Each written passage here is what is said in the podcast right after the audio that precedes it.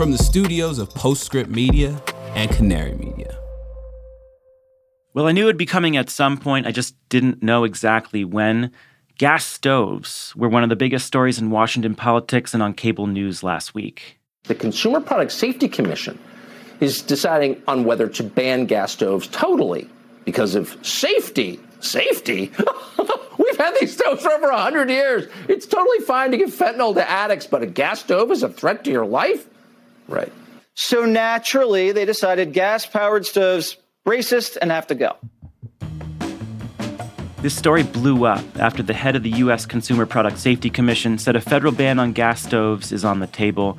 He made the comments to Bloomberg in response to new peer reviewed research, which builds on many studies from the last few years, showing that gas stoves are terrible for your health and they directly contribute to 12% of childhood asthma cases. Now, the comments were walked back. Biden said he didn't support a federal ban, but the story dominated the news cycle anyway. It was all over TV. I saw lots of grumpy posts from boomers in my orbit on my Facebook feed. Republicans even introduced a bill that would ban a ban. Twitter was filled with videos of people just running their gas stoves. You know how this goes. This whole gas appliances thing is a nuanced episode for another day, and we will surely cover it. But I bring this up because, once again, the hottest story in Washington is a distraction. It's a sideshow. And meanwhile, there's a lot of real work about to unfold, thanks to the $370 billion coming down the pipeline for the clean energy transition from last year's Inflation Reduction Act. In this week, we're going to assess the volume and difficulty of that work. And to do that, I lined up two people at the front lines, two people who many of you might be familiar with. Oh my gosh, this feels so familiar, yet yet new again.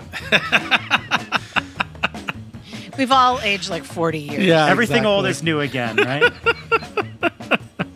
Do we need uh, to introduce ourselves? Jigar Shah, the director of the Loan Programs Office here at the Department of Energy. I'm Katherine Hamilton, chair of 38 North. I hosted a podcast with these two for six years before Jigar put his clean energy deal making talents to work in government, and Katherine put everything she had into passing a historic climate bill, and now they're both tasked with implementing it in different ways. Combined, they have well over a half century of grinding work at the edge of the energy transition, creating companies, closing deals, making policy, and running programs and you'd think they view the passage of the Inflation Reduction Act as a crowning achievement, but instead, they see it as a starting point. You know, it's one of those things where sometimes you're in charge of putting together a trip and you got to get everyone to come and you got to get all their plane tickets to line up and their hotel and everything else. And then you realize the trip is actually to scale a mountain. So you did all this work to get everyone to the base of the mountain. and then you're like, crap, now we got to go climb a mountain. So it's like every nightmare I have where I'm in an exam chasing a bus. so that's how I feel. It was like a lot of logistical work to get everyone to the base of the mountain. And now we got to go climb it. Katherine, you for so long have been focused on the what getting policy passed. I mean, you've you've worked on implementation of programs throughout your career, but so much of what you've done is is about getting policy actually passed. And now we have this monumental piece that does put us as close to a wartime footing as anything we've had before. What does the how mean to you now? So one of the big differences in what this bill did and what this statute will do than others that we had, which were far more punitive and regulatory in construct, is that it really does put a lot of benefits in the hands of consumers. So there are a lot of decisions in the hands of consumers. There are also a lot of ways in which low middle income customers, communities that have been historically disadvantaged can all take advantage of this. And that means we have to design the programs correctly. So the bill promises billions of dollars of savings for consumers on their bills. And helping millions and millions of Americans achieve electrification that would not have normally had it, and really bringing everybody forward, transitioning communities that heretofore were never going to be transitioned. And in fact, the Department of Energy, in every single grant that they're doing, even with the infrastructure bill, is requiring 20% of every grant to be how are you involving the community? How are you dealing with the workforce? So, really making everybody who deploys a project have to think about it very intentionally. And I think that's what we're going to have to do as we implement. And that's what I spend a lot of my time doing now is connecting the dots of what was intended by what we tried to get through Congress to what the actual language says and making sure that the results go to the communities in the ways in which it was intended. And I would say that this is what a World War II mobilization looks like. This is what it looks like. And I feel like people still haven't made the shift. They're still in the position of like the what. They're like, we need this, we need this, we need this. And I'm like, you have it now. Now we got to shift to the how. Like, how do you get 19,500 communities around the country to mobilize? How do you get all of these coal plants that have already announced that they're going to retire?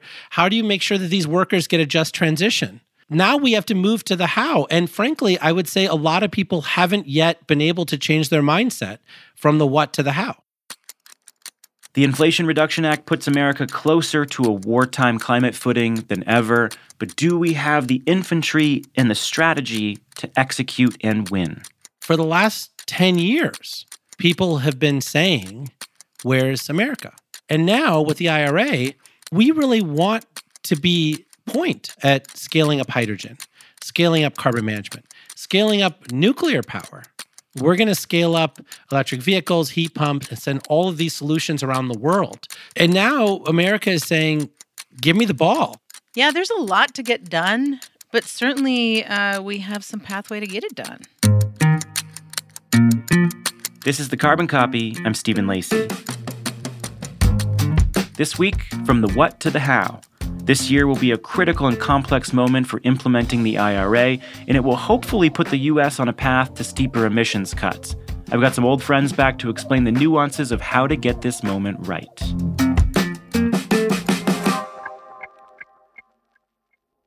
Clean energy and climate tech are policy driven industries, and anyone working in this field touches local, state, and federal policy in a very real way. And that's why you should be listening to Political Climate, a podcast from Latitude Media and Boundary Stone Partners that delivers an insider's view on climate policy and politics. Every other week, co hosts Julia Pyper, Emily Domenech, and Brandon Hurlbut cover the nuances of government funding, regulations, backroom negotiations, and the election, of course. Political Climate is a show for people who want authentic conversations and strong opinions from voices across the political spectrum. Listen at latitudemedia.com or subscribe to the show anywhere you get your podcasts.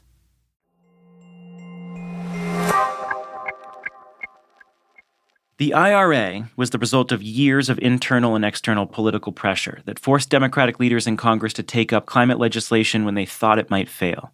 It almost did, multiple times. Biden didn't get the half trillion dollars he asked for in his initial plan, Build Back Better, but the $370 billion from the IRA is a huge deal.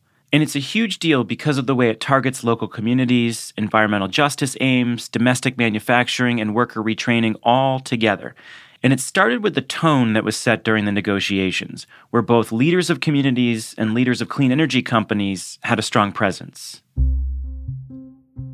during uh, all of this climate negotiation, one of my kids was quite sick, and my husband and I were alternating nights in the hospital. And I had just awakened from my night in the hospital wearing some pretty skeevy hospital attire. And I realized I had a meeting with the White House. And I wasn't going to be one of 300 people, I was going to be one of about eight people. So I couldn't be on like page four of Zoom. I had to look okay. So I called my husband and I said, I need a cardigan, mascara, and pearl earrings. And he brought those to me. I faced the camera away from the hospital bed, muted because of all the beeping unless I was speaking, and was able to participate. And what that said to me was a couple of things. One is I never would have been able to do it if we hadn't had a virtual format. And as we went through this process, the virtual format, as tragic as COVID was, being forced to do everything virtually did a few things. One is it enabled you to have multiple conversations with people so that you weren't just having one meeting where you said, all right, here's what's going to happen, but you would have 10 or 15 meetings to hash out what the low income adder credit was going to be, um, you know, in the tax bill. So you could really talk about the substance. You could be really efficient. You could meet with tons of people. And what I think one of the most important things was that it, is that it really democratized the process and it allowed a lot more people to be involved. So, people who couldn't afford to fly into DC, people who weren't normally roaming the halls of Congress, people who were deploying projects out in the field and understood how things work were able to be part of this climate bill. And what that's done is it's made it better. It gave us a better outcome. Of course, the real outcomes are going to be, you know, as we really begin to implement it. But what it also means is that a lot more people have a stake in its success. And I think that was really crucial. And me just trying to cover up my notorious RBG t shirt kind of was the first time I realized. I think a lot of people are going to be able to be part of this climate movement than we think. Katherine's absolutely right. Like, we are able to be so inclusive um, in a way that we frankly we're just never able to be. Um, uh, you know my story is probably a little different. I, I, think i you know i took on this challenge of you know serving in the government um, which is a really new experience for me. And i remember there was one day which was emblematic of this i got four phone calls from ceos in the climate tech space who said hey jigar I don't know what I'm doing.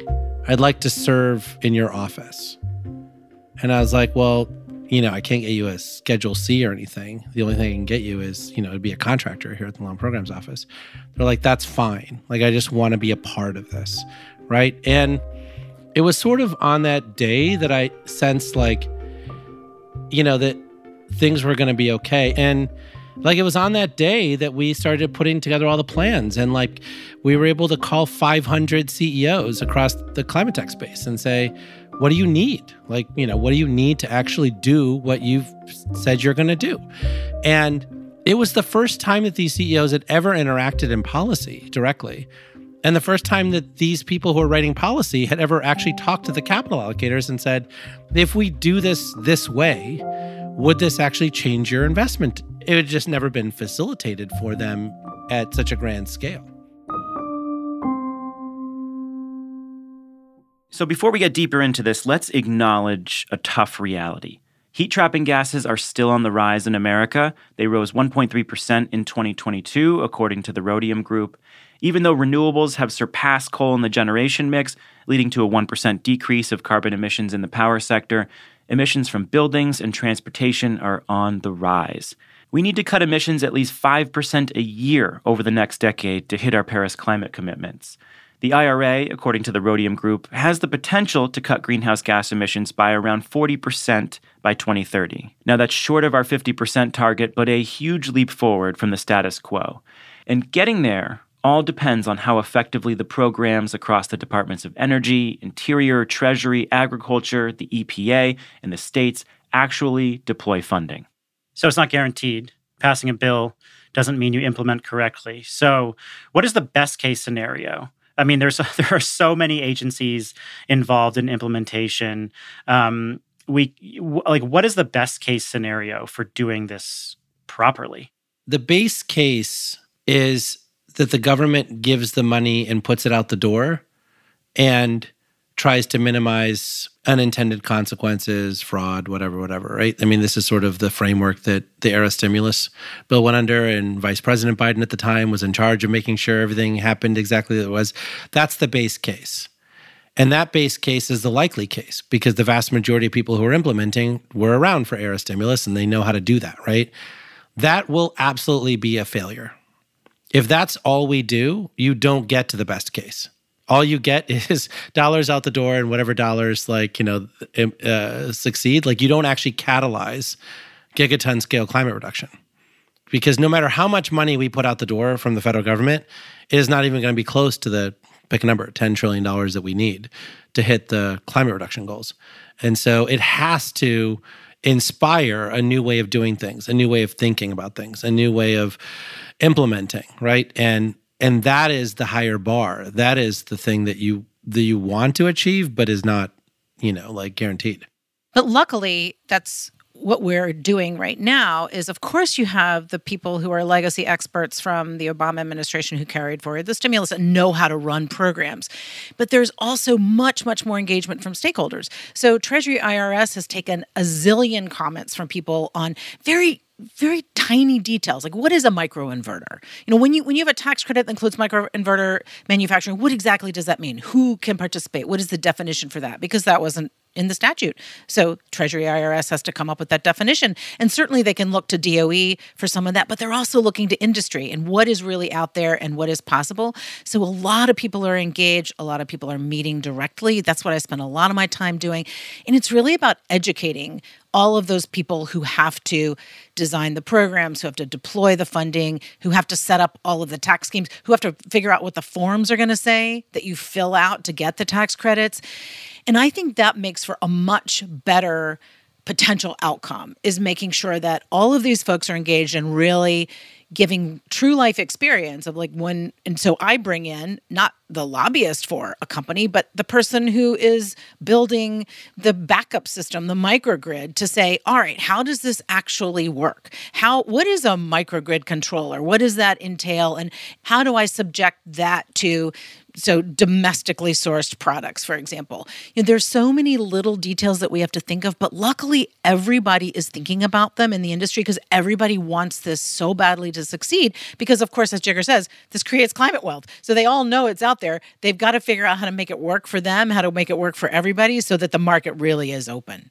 And that's the critical role that we're playing at the loan programs office is because we have 125 applications that have been submitted across all of these sectors, et cetera, that when I when Treasury and IRS get all these comments and they say, Hey Jigar, we're hearing this. Is this true?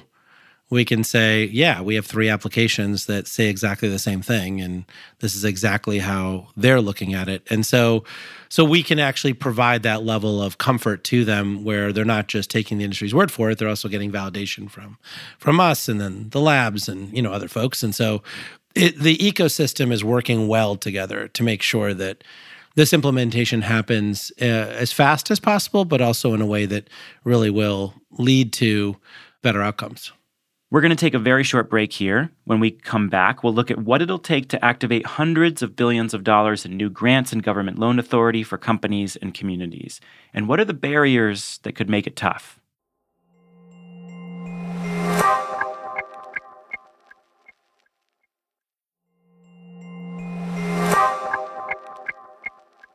How does this new loan authority, $100 billion, change or accelerate what you're doing at the Loan Programs Office, Jigar? There's also another program called the Energy Infrastructure Reinvestment Program that will deploy money to people who are utilizing or repurposing existing energy infrastructure um, to clean it up. Tell me about what this does to change or accelerate what you're doing.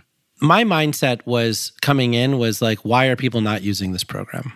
Right? Clearly, commercial debt is hard to get, right? That's why, you know, Generate Capital was in business. Other folks were in business before I took this job, right? And there were lots of reasons, right? The trust was gone. People, like, you know, were dragged in front of Capitol Hill during the Solyndra stuff, et cetera, et cetera. There were lots of reasons why people weren't using the program.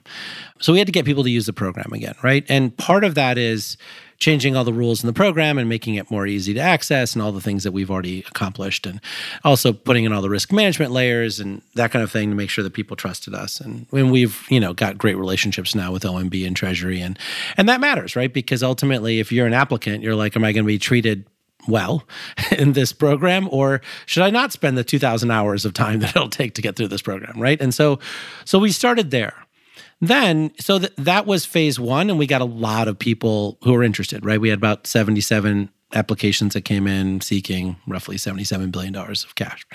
Now $77 billion of cash was against 44 or $40 billion sorry worth of loan um, authority that we had right? So now we were oversubscribed so then the IRA passed. So now we have more money, which is good. So we're no longer oversubscribed. So that's a good thing. It means the next person is going to put in the 2,000 hours because why would you put it in if you're like, you're going to run out of money, Jigar? So that's good. But the other challenge with this is the trust is still not there, right? So I have trust with this group, right? Let's say we had sustainable aviation fuels come in hard. We had some transmission lines come in. We had some um, hydrogen projects, uh, carbon management projects, et cetera, right? But in some of the other areas, like the oil and gas industry, still has not embraced us fully, even though their CFOs are rejecting projects left and right, right? Their CFOs are saying these don't meet our return requirements because we have to 100% equity finance them. If you had debt, then we would do them. And they do have debt. They have access to the loan programs office. But if they don't actually apply, well, then that project doesn't move forward and that CFO rejects the deal, right? So we're having those conversations. Same with the electric utility industry, right? So the electric utility industry is like, we want to do undergrounding of uh, cables. We want to reconductor transmission lines to be able to 3x the amount of capacity, right? But we don't want to use the loan programs office. We don't want to use any government funding. We don't want to do this and that. So then we have to go to their stock analysts and say, is this something that's good for their stock for them not to use us? So they, we have to go to their regulators and say, is this good for ratepayers for them not to use our program, right? And then suddenly the utility CEOs are saying, you know what, Jigar, I was thinking we might use the loan programs office for some of these big initiatives that we didn't have the capital for or the money for, right? And so we're trying to figure out exactly how to get all of these different sectors, critical minerals, right? The mining industry has lots of trust issues with different parts of the government, right? Getting them to use us because raising equity is really hard for mining projects, right? The geothermal industry. And so each and every industry has had these challenges. And I think that this is the what versus the how. For the what side of things, they were like, hey, Jigar, you're getting a lot of traction. We're going to give you a lot more loan authority. The how still hasn't been fixed, right? Building all those trust relationships so that people want to spend the time and effort. And Katherine knows this firsthand. It is a grueling process, and I'm nice, but it's still hard, right? And all of these people have hopes and dreams. You know this like you know they've raised 200 million dollars of equity. They made all these grandiose promises about how their new green cement or green steel or whatever it is that they're doing is going to reduce carbon emissions. But guess what? That first commercial facility is a billion dollars. You tell me you're going to go out and raise a billion dollars of equity and then build that plant. No you are not. You're going to have to use the loan programs office but they're scared. They're like, you know, I'm capable of selling an equity story. I'm able to sell hopes and dreams. But Lord Almighty, I don't want to subject myself to all of the tough questions that Jigar's going to ask me. There's also the issue of free money. So there's a lot of grant funding out there through the infrastructure bill that people are kind of waiting to see where that lands because it's billions of dollars. It's it's not debt, it's just pure funding. And so I think part of the issue is also people wanting to kind of wait and see how things shake out and how, you know, am I going to be able to get this funding? And if not, then I'll go to the loan programs office. The issue is, like the loan programs office you all have tried to make it very easy but it is a process. You have to go through it. You it's it's diligence. And you can't you can't decide at the last minute you want to do it. You need to start it kind of soon so you can get your foot in the door. But i think that's part of the issue is people trying to figure out where everything's going to land and where where they fit. Katherine, where do you have clarity and where do you have confusion? So some of the things that did not make it into the IRA were an investment tax credit for transmission, which was pulled at the last minute. And that was huge because we desperately need more transmission. And that would have bought down 30% of the capex for it for a lot of these projects, especially merchant projects. That was really tough to take. The other thing was that a credit to for existing hydropower to make those uh, dams more efficient, um, have a higher ability to produce um, power, also was not included. And hydropower is a resource that we should be able to use to the maximum extent possible where it works, where there's already uh, infrastructure and we don't want to lose it. it. The same as with nuclear power plants that you're trying to keep going safely. I mean, hydropower is something you don't want to lose. And then the other thing I think about a lot is there's a lot for electrification, and whether it's electric vehicles or heat pumps, and it's for all kinds of homeowners or not homeowners and people of all income levels but people don't necessarily know about it, know how to access it. So there's a tremendous amount of education that has to be done, tools that have to be created to make sure that people have access to all of these credits and have access to these programs that need them. And these are all things that the government has to be working on all at the same time, right? So my my big encouragement to everybody is go work for the government. Leave us some of the people that need to work with the government, but go work for the government. It's really important to do that. No, I totally agree with you. I totally agree with you. But I'd say that where we're really breaking down, honestly, on these things is the federal government can do a lot, but I can't name names, but like there are states that you think should be competent that aren't right? They are not applying for the money that we have. And we will literally say to them, here is the 14 step process you should follow to use this because you only have $200 million that you've allocated from your budget. We can match it with 4 billion, right? But you got to go through these 14 steps. Three months goes by, crickets. We talk to them again. Hey, you've got $200 million. We can give you 4 billion. You have to meet these 14 steps they finish one step and then crickets for three months. This has been going on for 19 months for me. Right. And like, and and then then you go to the cities, right? How many cities have banned, you know, new natural gas hookups, right? But then the actual like implementation of figuring out how to help LMI customers with loans has fallen flat. And so LMI customers are paying an average of 30% interest when they want to like buy these things, right? And I was like, like what response like we can put all the tools out the door but what responsibility do you have to actually like meet us halfway on like implementing these programs right? I mean there's a huge responsibility there and i get it. There's a lot of like capacity shortfalls and you know a lot of folks don't have like you know 50 people in their city government et cetera. But you know you've got a lot of um, environmental nonprofits as well as like foundations who are happy to like fund some of those things. But i have to say that that last mile implementation is what scares me the most. Yeah, I suspect there's a lot of work that needs to be done out in the field as well. I mean, I was just went through a process evaluating new heat pumps with multiple contractors, and none of them knew about the federal tax credits. I mean, no, almost nobody knew that it was even happening. And these are people who've been in business for a long time and know the state tax credit process very well, or the rebate process. And uh, it was it was surprising to me that like almost nobody was paying attention. Yeah, it's incredible. And there are those who don't know about it and then there are those who do who jack up the prices thinking that oh there's going to be a big benefit so i'm just going to jack up the price for everybody which is really not the intention of the legislation at all. But the right way to solve that problem is not by regulating the contractors. The right way to solve that problem is to get an additional million people trained right? And again, we have so much money for that. We have given all this money already to the community colleges and vocational schools around the country. Now, this money is not for training people for climate, it's for any training program at all. But then somebody has to go to them and say, here's the curriculum I want to use. By the way, we've already funded that too. And like, here are all the people that we want to get trained. And oh, by the way, we got to make it acceptable for people to go from high school to a vocation making six figures a year instead of browbeating people to say that you're worthless unless you go to college.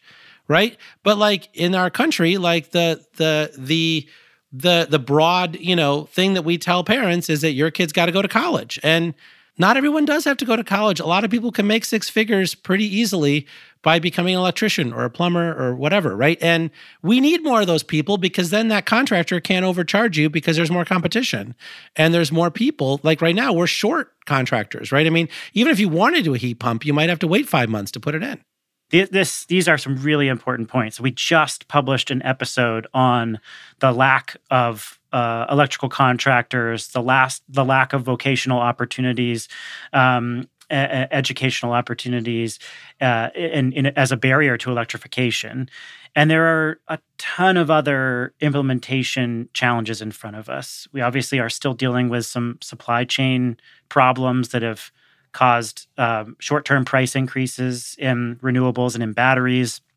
You talked about hiring there are just a ton of jobs open in government. We need to bring t- a lot of very talented people into government, uh, particularly as a lot of these programs start to expand. I mean, we already have a shortage of people for. Um, for jobs in government now to start working on these programs. And as they expand, we need even more people. Uh, Jigar, you talked about grid constraints. I mean, it's so hard to site transmission in this country. We have long interconnection queues. We have really problematic uh, issues related to getting existing projects connected to the grid or building out transmission to theoretically connect some of those new projects. Uh, there's a lot of local opposition emerging in communities around the country. Some of it is astroturfing, some of it is coming from conspiratorial social media groups, some of it is very real, and it's starting to delay projects. And then, of course, you just have this question about whether these programs are going to be managed properly. Out of that long list, do any of those things jump out to you as really worrisome, problematic, important to address? No, I mean, I, I've been in government now for almost two years, and I would say that, like, the actual solutions to these problems, in my opinion, are pretty straightforward. Like on the transmission side, yes, we're not going to build whatever it is, you know, 30,000 miles of new uh, newly sited transmission lines, obviously, right? But you can reconductor all of the existing lines and get all of the exist all the new transmission capacity that you need. We have reports out of Lawrence Berkeley Laboratory that say that. We have like private sector NGO reports, et cetera, that say that. So I don't actually think we have a problem with the solutions. We have a problem with cost allocation. And even there, we don't have a real problem. We just got to get the renewable energy industry to pay for it because they're the ones who have 1.2 terawatts of of solar and wind projects waiting in our connection queues, right? And I would say the same thing is true for, you know, figuring out how to build a lot more distributed generation, or the same thing is true for figuring out how to like put in battery storage. Like we should not allow any electric vehicle charging stations to be installed without co-locating batteries at that location. It literally makes no sense because that that use case needs batteries to be co-located to minimize grid impacts. Everyone knows this, but like getting mandates in place and regulations in place to do that is super hard. So this is just about everyone recognizing that there's enough to go around, right? If we're going to deploy $10 trillion of solutions to be able to decarbonize our country, there's a lot of high quality jobs. There's a lot of uh, profit to be made. There's a lot of wealth creation to be made. But we just got to uh, implement best practices in all of these areas. Like, I just feel like in general, people are not playing the long game, particularly in the private sector. A lot of them are playing the short game. And they've got to learn how to play the long game because this is something where we have to build trust every day with justice communities, with you know local mayors and county commissioners, et cetera. And I get that you care a lot about your project, but burning down like you know like trust all around you to get your project done like hurts everybody and hurts your own business in the long term. So we just got to keep building trust across the entire country on why this is better. There's another big piece of the Inflation Reduction Act that we haven't touched on yet, but that I think will help in filling some of these gaps. And that is the Greenhouse Gas Reduction Fund that I've been working on for years. It's basically the National Green Bank. It's $20 billion that would go to a nonprofit or some set of nonprofits out of EPA, and that nonprofit would be able to then take the 20 billion and borrow another 20 billion, and then do direct and indirect investing, and that investing could be very targeted. It can go to organizations in states, whether or not they're states that really, you know, the state energy office is going to have its arms open to spending money or not. It'll go to the community organizations that can deploy. And I think having that tool in the toolbox that's going to complement everything that DOE and what Jigar's program is doing is going to be really helpful too. And getting that set up correctly uh, through EPA is going to be crucial to just giving us another set of investment potentials and different tools to to um, connect these dots and really get programs done on the ground. Going back to what you said earlier, Jigar, I've heard multiple people say and seen reports that world leaders are jealous of the package that America put together. They're even upset. I know Emmanuel Macron even called the package super aggressive and worried about too much advantage for American companies. So America is in the game in a way that it hasn't been historically.